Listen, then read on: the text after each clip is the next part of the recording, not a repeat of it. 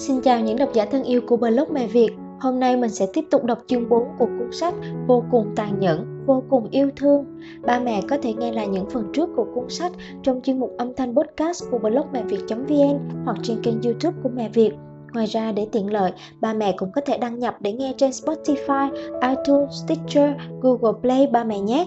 Còn bây giờ, xin mời ba mẹ đến với nội dung của phần chương 4. Dây dưa làm rối cuốn rốn Chúng ta thường thấy không ít vị phụ huynh lúc nào cũng kiểm soát và quản thúc con trẻ chặt chẽ. Tất nhiên những gì họ làm cũng đều xuất phát từ tình cảm quý giá và thiêng liêng của người làm cha làm mẹ. Có điều họ quên mất rằng đó là cần sự dâng hiến một cách vô tư, thầm lặng chứ không phải là chi phối, không phải là độc đoán. Theo độ tuổi tăng dần của trẻ, các bậc cha mẹ cần thay đổi cách yêu con, từ chăm sóc, bao bọc, chi phối quá nhiều sang tâm thế khoan hòa, giữ khoảng cách nhất định chỉ khi con cái bước ra thế giới rộng lớn hơn, chúng mới có thể thấu hiểu tình yêu vô bờ bến cha mẹ dành cho mình và bản thân chúng cũng mới có thể phát triển, thành tài, hạnh phúc hơn.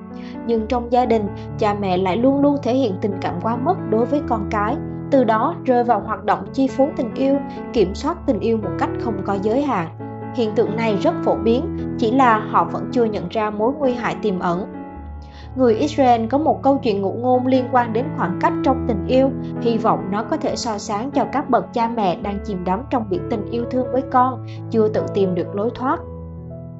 Mùa đông đến, nhím mẹ muốn rút vào một chỗ với nhím con cho ấm, nhưng nhím mẹ không biết nên giữ khoảng cách bao nhiêu mới được. Xa một chút thì hơi ấm trên người nhím mẹ không truyền được tới chỗ nhím con, còn nằm sát lại vào nhau thì lông gai trên người hai mẹ con sẽ làm đau nhau. Sau nhiều lần ướm thử, cuối cùng nhím mẹ cũng tìm ra khoảng cách thích hợp. Khoảng cách đó là khoảng cách trong tình yêu, vừa có thể sưởi ấm cho nhím con, lại vừa không làm tổn thương nó. Khi đứa trẻ cất tiếng khóc chào đời, việc đầu tiên chúng ta cần làm là cắt bỏ cuốn rốn, nối liền giữa người mẹ và đứa trẻ. Chỉ có cắt đứt cuốn rốn, thì cả hai mẹ con mới bình yên vô sự và đứa bé cũng mới có thể tự sinh tồn. Tương tự như vậy, trong quá trình phát triển của trẻ, nếu cha mẹ không cho chúng không gian sống độc lập, xem thường tính chủ động trong sinh tồn của chúng, thì bề nổi là cha mẹ tạo ra một môi trường giống như căn phòng ấm áp cho con. Nhưng trên thực tế lại chẳng khác nào cướp đoạt quyền tự do phát triển của chúng. Một bà mẹ do thái là hàng xóm nhà tôi có hai cậu con trai, trong đó đứa lớn hơn 4 tuổi, còn đứa bé mới hơn một tuổi. Luôn biết cách giữ một khoảng cách thích hợp với con cái Cô thường đứng ở phía sau các con, cách chúng một khoảng không xa cũng không gần để khi bọn trẻ cần thì có thể nhìn thấy cô ngay, đồng thời cô cũng không quấy rầy chúng. Con trai lớn mãi mê khám phá thế giới, trong khi con trai bé thích thú làm trò, bắt, kéo, bò, tập, nhận thức về thế giới xung quanh. Cảnh tượng này làm người mẹ Do Thái cảm thấy tự hào. Cô nói, con em không cần quay đầu tìm mẹ, nhiều đứa sợ không trông thấy mẹ đâu nên luôn ngoái đầu lại phía sau những đứa trẻ luôn quay đầu tìm mẹ thì không dám chạy xa, cũng không dám tiến về phía trước. Thuở còn nhỏ, con cái luôn nằm trong tầm mắt của người mẹ. Người mẹ không bao giờ rời xa, lúc nào cũng kịp thời đáp lại tiếng gọi của con. Đến khi con lớn hơn, phạm vi tìm hiểu rộng hơn, lúc cần con có thể tới tìm mẹ ở chỗ làm, không lo mẹ bỏ mình. Cho đến khi đủ lông đủ cánh, không phải hoàn toàn dựa vào sự che chở của mẹ nữa, con sẽ tự động rời xa sự phân ly của hai mẹ con vốn là lẽ tự nhiên, là quá trình được thực hiện dần dần từng bước. Nói đến đây, tôi chợt nhớ tới cuộc cãi nhau vì yêu giữa hai mẹ con bà bà. Do tôi tận mắt chứng kiến.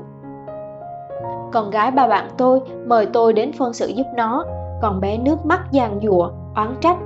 Cháu sắp 30 đến nơi rồi mà mẹ vẫn xem cháu như đứa trẻ lên ba. Buổi tối về nhà, sau bữa cơm, lúc thì mẹ cháu chạy sang xem cháu làm gì, lúc thì mang hoa quả cho cháu ăn cháu không muốn ăn thì mẹ bắt cháu phải ăn, nói là ăn hoa quả tốt cho da.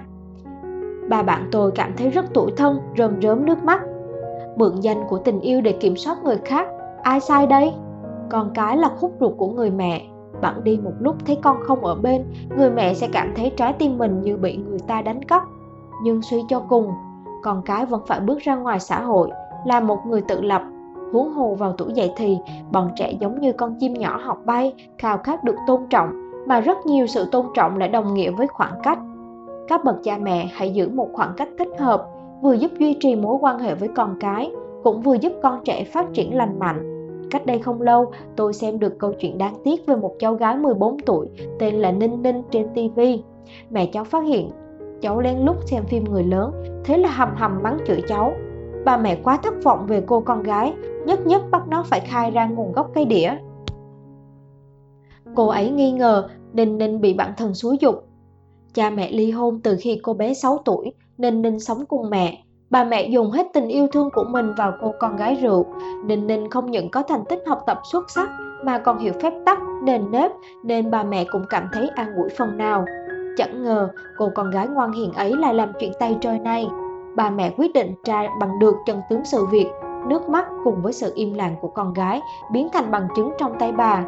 Cảm giác bị sỉ nhục, hối hận và tội lỗi đang quyện vào nhau làm tâm trạng Ninh Ninh rơi xuống vực thẳm. Cô bé thường một mình thẫn thờ nhìn cảnh vật bên ngoài cửa sổ. Hệ có người đi tới là lại vội vàng tránh mặt. Dường như bí mật của cháu đã được công bố cho cả thế giới cùng biết nên cháu chỉ muốn tìm cây hố để chui xuống. Ở đây, chính tình mẫu tử rối rắm đã đẩy cháu vào tình cảnh khó xử. Khi tìm hiểu về giới tính, ai cũng có phản ứng tự nhiên là ngại ngùng, xấu hổ. Thành thiếu niên thì lại càng lo sợ những bí mật về giới tính của mình bị người khác biết được, vì đó là điều không thể chia sẻ.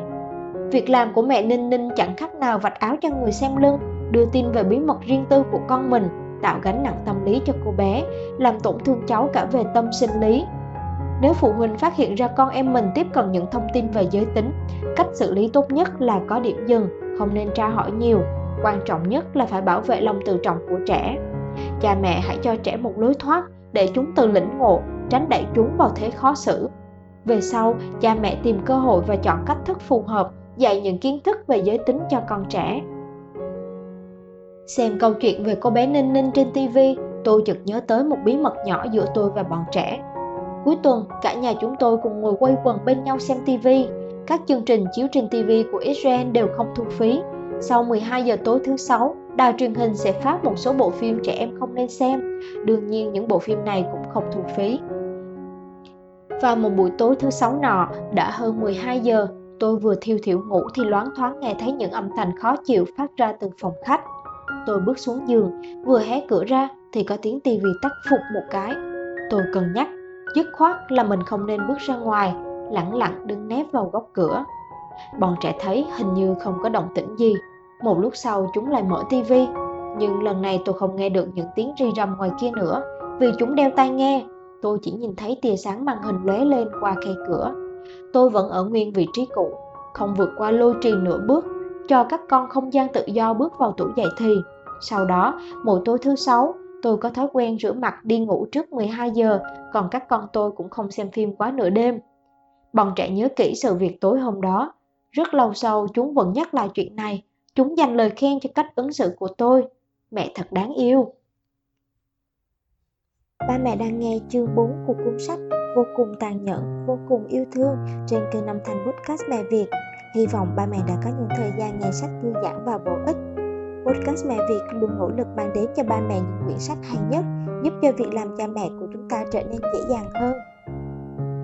Nếu ba mẹ muốn nghe cuốn sách nào mà mẹ Việt chưa đọc, rất hoan nghênh ba mẹ nhắn tin cho blog mẹ Việt hoặc cộng đồng mẹ Việt trên Facebook. Chúng mình sẽ đọc và chia sẻ đến ba mẹ quyển sách ý nghĩa mà ba mẹ mong muốn nhất nhé. các bậc cha mẹ cần sử dụng quyền uy ông trời ban cho mình đúng lúc, đúng chỗ nếu sử dụng một cách bừa bãi, bất hợp lý, con cái sẽ tự chọc thủng bức tường ngăn ấy chúng chẳng biết sợ là gì nữa chúng coi cha mẹ là không khí còn quyền uy chỉ là danh hảo.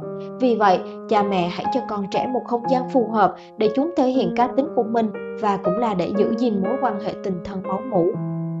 Cha mẹ cần lựa chọn phương pháp giáo dục, phê bình trẻ nhỏ phù hợp, không nên nói đi nói lại nhiều lần. Cha mẹ cần để cho con có không gian suy xét lại mình, như vậy chúng mới dễ tiếp thu lời cha mẹ dạy bảo. Một số phụ huynh hay già dòng lúc nào cũng chất vấn con cái. Con nghe thấy lời mẹ nói chưa? Bọn trẻ vì khiếp sợ quyền uy của phụ huynh vì muốn tránh đòn roi nên chỉ có thể đáp con nghe thấy rồi trong khi chúng chẳng nghe thấy gì lời vào tay trái ra tay phải dần dần sẽ khiến con trẻ không phân biệt được đúng sai hơn nữa phụ huynh thường xuyên phàn nàn ngăn cản con cái tìm hiểu giới tính sẽ khiến trẻ mất khả năng nghe, xuất hiện phản ứng o trong tâm lý giáo dục, cuối cùng đánh mất hiệu quả giáo dục. Có một lần tôi thấy một người bạn của mình không kiềm chế, nặng lời quát mắng con. Mày thật là vô tích sự, tao quá thất vọng về mày. Tôi không thể làm ngơ, liền cắt ngang lời. Ông hãy đọc bài viết trên tờ tạp chí này đi. Bài viết trên cuốn tạp chí kể về một câu chuyện rất bi thương. Một bé gái 4 tuổi cầm miếng sắt vẽ nguyệt ngoạc trên xe ô tô của cha, để lại rất nhiều vết xước.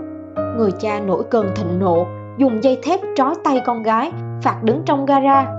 Mấy tiếng sau, người cha mới chợt nhớ đến cô con gái. Lúc này tay cô bé đã bị dây thép siết chặt, máu không lưu thông được nên bắt buộc phải cắt bỏ hai bàn tay.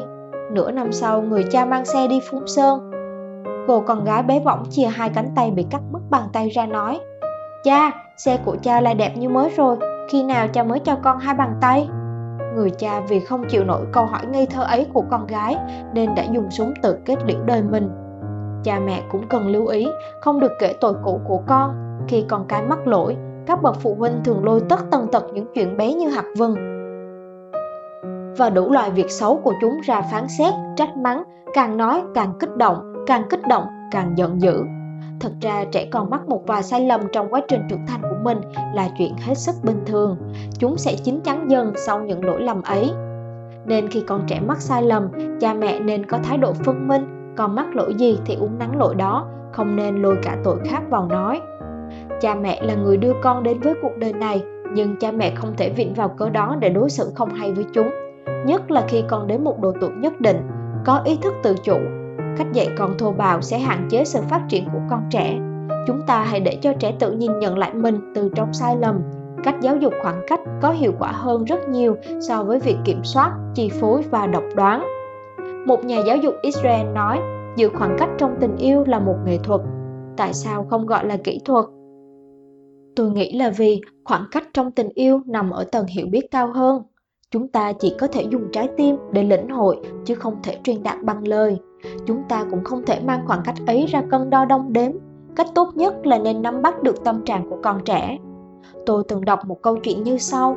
Từ truyền thời cổ có một vị thiền sư một buổi tối đi tản bộ trong thiền viện. Ông tình cờ phát hiện một cây ghế đẩu đặt cạnh tường rào. Ông lập tức hiểu ra có người xuất gia đã treo tường ra ngoài, làm trái quy định của nhà chùa. Nhưng thiền sư không lăng tin, ông lặng lẽ đi đến bên bức tường, dời cây ghế sang chỗ khác, còn mình thì ngồi thế vào đó. Chưa đến nửa canh giờ sau, quả nhiên ông nghe thấy tiếng bước chân bên ngoài tường, trong tích tắc một tiểu hòa thượng treo tường, dẫm lên lưng thiền sư, nhảy xuống sân thiền viện trong bóng tối bao phủ. Khi hai chân chạm đất, tiểu hòa thượng mới ngớ người phát hiện ra, thứ băng nãy anh ta vừa dẫm lên không phải là cây ghế, mà là thầy mình. Tiểu hòa thượng luống cuốn lo sợ, chẳng nói được lời nào, đứng nguyên tại chỗ. Đợi thầy chỉ trích và xử phạt. Nằm ngoài dự liệu của tiểu hòa thượng, thiền sư không nghiêm giọng trách phạt, ông ôn tùng nói, đêm khuya trời lạnh, mau về mặc thêm áo vào giữa thầy trò còn làm được như vậy huống hồ là cha mẹ và con cái với nhau. Bạn đừng nghĩ vì tôi để ra con tôi nên tôi muốn đối xử với nó như thế nào là quyền của tôi. Làm sao các bậc cha mẹ có thể giữ một khoảng cách thích hợp với con cái? Đó là một môn nghệ thuật mà những người làm cha làm mẹ nên nghiêm túc học hỏi. Sự rộng lượng với con cái của phụ huynh Do Thái. một Phụ huynh Do Thái hết sức phòng tránh những biện pháp trừng phạt, nghiêm khắc hoặc khiển trách con em mình, họ cũng cố tránh cảnh cáo chúng bằng lời nói. 2. Nếu buộc phải trừng phạt con cái, phụ huynh Do Thái cũng tránh mỉa mai, giết móc bọn trẻ, càng không cậy thế tôi sinh ra nó, tôi nuôi nó để mạt sát con cái. 3. Khi lên cơn giận, các bậc cha mẹ Do Thái chọn cách tránh mặt hoặc giữ im lặng là đối sách tốt nhất tránh mặt có thể khiến cho trẻ nhận thức được tính nghiêm trọng của sự việc tránh bùng nổ xung đột giữa cha mẹ và con cái đồng thời cha mẹ cũng tránh được những lời nói quá đáng làm tổn thương con trẻ trong lúc đang giận dữ 4. Khi con cái chọc giận cha mẹ, bạn nhận ra cơn thịnh nộ trong mình đang dâng trào. Bạn có thể nói ra tâm trạng của mình cho con biết theo ba cấp độ. Mẹ rất không hài lòng với cách làm của con. Mẹ thật sự rất bực. Mẹ sắp bốc hỏa rồi nhưng cách nói này có hiệu quả hơn là nổi trận lôi đình 5. Cha mẹ tuyệt đối không nên nổi giận trước mặt mọi người nếu không, con cái sẽ cảm thấy quá mất mặt, Từ đó nảy sinh ý nghĩ chống đối Cha mẹ dạy bảo con cái vào những lúc thích hợp Để khiến chúng cảm thấy dù cha mẹ rất tức giận, Nhưng vẫn nghĩ đến thể diện của mình Nên sẽ giảm bớt biểu hiện đối đầu 6. Sau khi xảy ra chuyện không vui cha mẹ và con cái đều cần phải nhanh chóng lấy lại tâm trạng của mình. Đối với trẻ nhỏ, đôi khi một nụ hôn, một cái ôm hoặc là một câu nói mẹ yêu con cũng xoa dịu nỗi ấm ức của con ngay lập tức. Còn đối với những đứa trẻ lớn hơn, một cuộc đối thoại giữa cha mẹ và con cái là cần thiết. Khi trừng phạt con cái, các bậc cha mẹ do thái thường để tay lên ngực tự hỏi, cách trừng phạt như thế có thể giúp sửa đổi những hành vi cử chỉ không tốt của con không? Khi áp dụng hình phạt với con tôi có đang tức giận không? Trừng phạt kiểu này có làm con tôi cảm thấy bị sỉ nhục hay xấu hổ không? Khi không tức giận, liệu tôi có phạt con ngay lúc đó không? Tôi có nên thử áp dụng biện pháp bù đắp tích cực trước hay không? Liệu sự trừng phạt của tôi có thể dạy con tôi học cách cư xử đúng không? Sự trừng phạt này có làm giảm nhẹ mức độ cần thiết của những lần phạt sau không? Sự trừng phạt này có là một phần trong kế hoạch dạy con của tôi tôi có kích động khi phạt con không hình phạt dành cho trẻ có cần nhất quán không sự trừng phạt của tôi có hợp lý công bằng và ngay thẳng không như vậy là phần đọc sách của chuyên mục âm thanh mẹ việt hôm nay đã kết thúc Xin chào và hẹn gặp lại ba mẹ trong các postcard tiếp theo của Mẹ Việt được phát sóng hàng ngày trên trang postcard blogmẹviệt.vn hoặc kênh Spotify, iTunes, Google Play. Bạn chỉ cần search Mẹ Việt để theo dõi và lắng nghe.